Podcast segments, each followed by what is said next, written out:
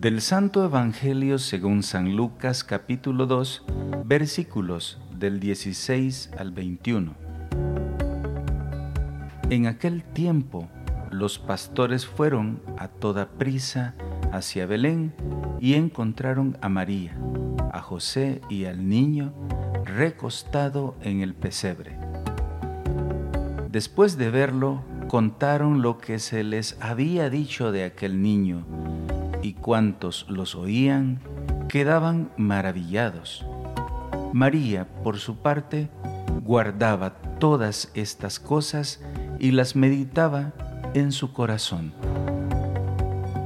Los pastores se volvieron a sus campos, alabando y glorificando a Dios por todo cuanto habían visto y oído, según lo que se les había anunciado cumplidos los ocho días, circuncidaron al niño y le pusieron el nombre de Jesús, aquel mismo que había dicho el ángel antes de que el niño fuera concebido.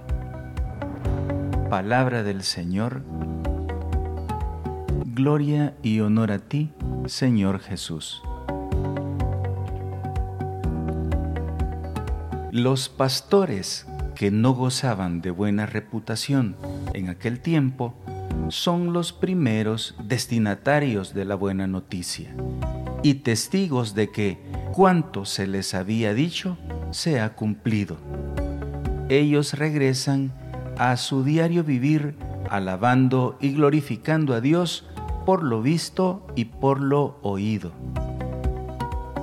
La palabra proclamada en Navidad nos hace comprender asombrados y maravillados como los pastores y quienes los escuchaban hablar del niño que con Dios, con Jesucristo, con el Verbo encarnado que es Dios que se hizo hombre, viene la Santísima Virgen María. Dios, el Señor, tiene una madre y en su madre, en María, reconocemos realmente la bondad materna de Dios. La Virgen, Madre de Dios, es auxilio, es nuestra consolación y es ayuda permanente. En María, la Virgen, Madre de Dios, reconocemos toda la ternura de Dios. En María, la Madre del Señor, se nos enseña lo que significa entrar en absoluta y profunda comunión con Cristo. María dio su carne y su sangre al Hijo de Dios, al encarnado, a Jesús, y se convirtió en tienda viva de la palabra eterna, dejándose penetrar en el cuerpo y en el espíritu, primero por la presencia del Espíritu Santo, pero también por la presencia viva de Jesús. María, la Madre de Dios, es precisamente quien les presenta a Jesús a los pastores. Les presenta a su Hijo y se los presenta en compañía de José. Ella se los hace ver, tocar, tomar en sus brazos, como se lo permitirá luego al anciano Simeón María les enseña a contemplarlo con los ojos del corazón y a vivir de él. Por eso cuando hablaban de él, causan asombro en quienes los escuchan. Su vida transformada ahora es alabanza y glorificación al Dios a quien han visto con sus propios ojos. María, la Madre de Dios, se nos presenta como el profeta. Ella espera. Ella, aún después del alumbramiento, tiene esperanza.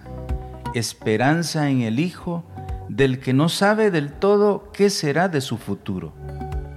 Al que le pusieron el nombre de Jesús, por lo que opta por conservar todas las cosas que oye y las medita en su corazón pero lo cierto es que ese hijo está ahí, real, como signo de un porvenir imprevisible que se hará presencia, que alumbrará, que será luz que se revela a los pueblos paganos, que comenzará a hacer viable la comunión entre Dios y los seres humanos, que desvelará las intenciones de muchos, que se ocupará de las cosas de Dios, su Padre.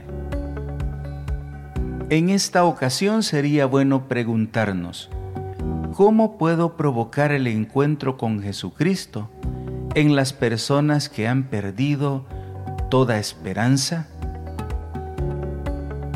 Que el encuentro con el Señor que tú has tenido te ayude para ser instrumento de Dios y llevar la buena noticia a los que tanto la necesitan. Soy Mauricio Castro de Comunidad Católica Virtual. Paz y bien para todos.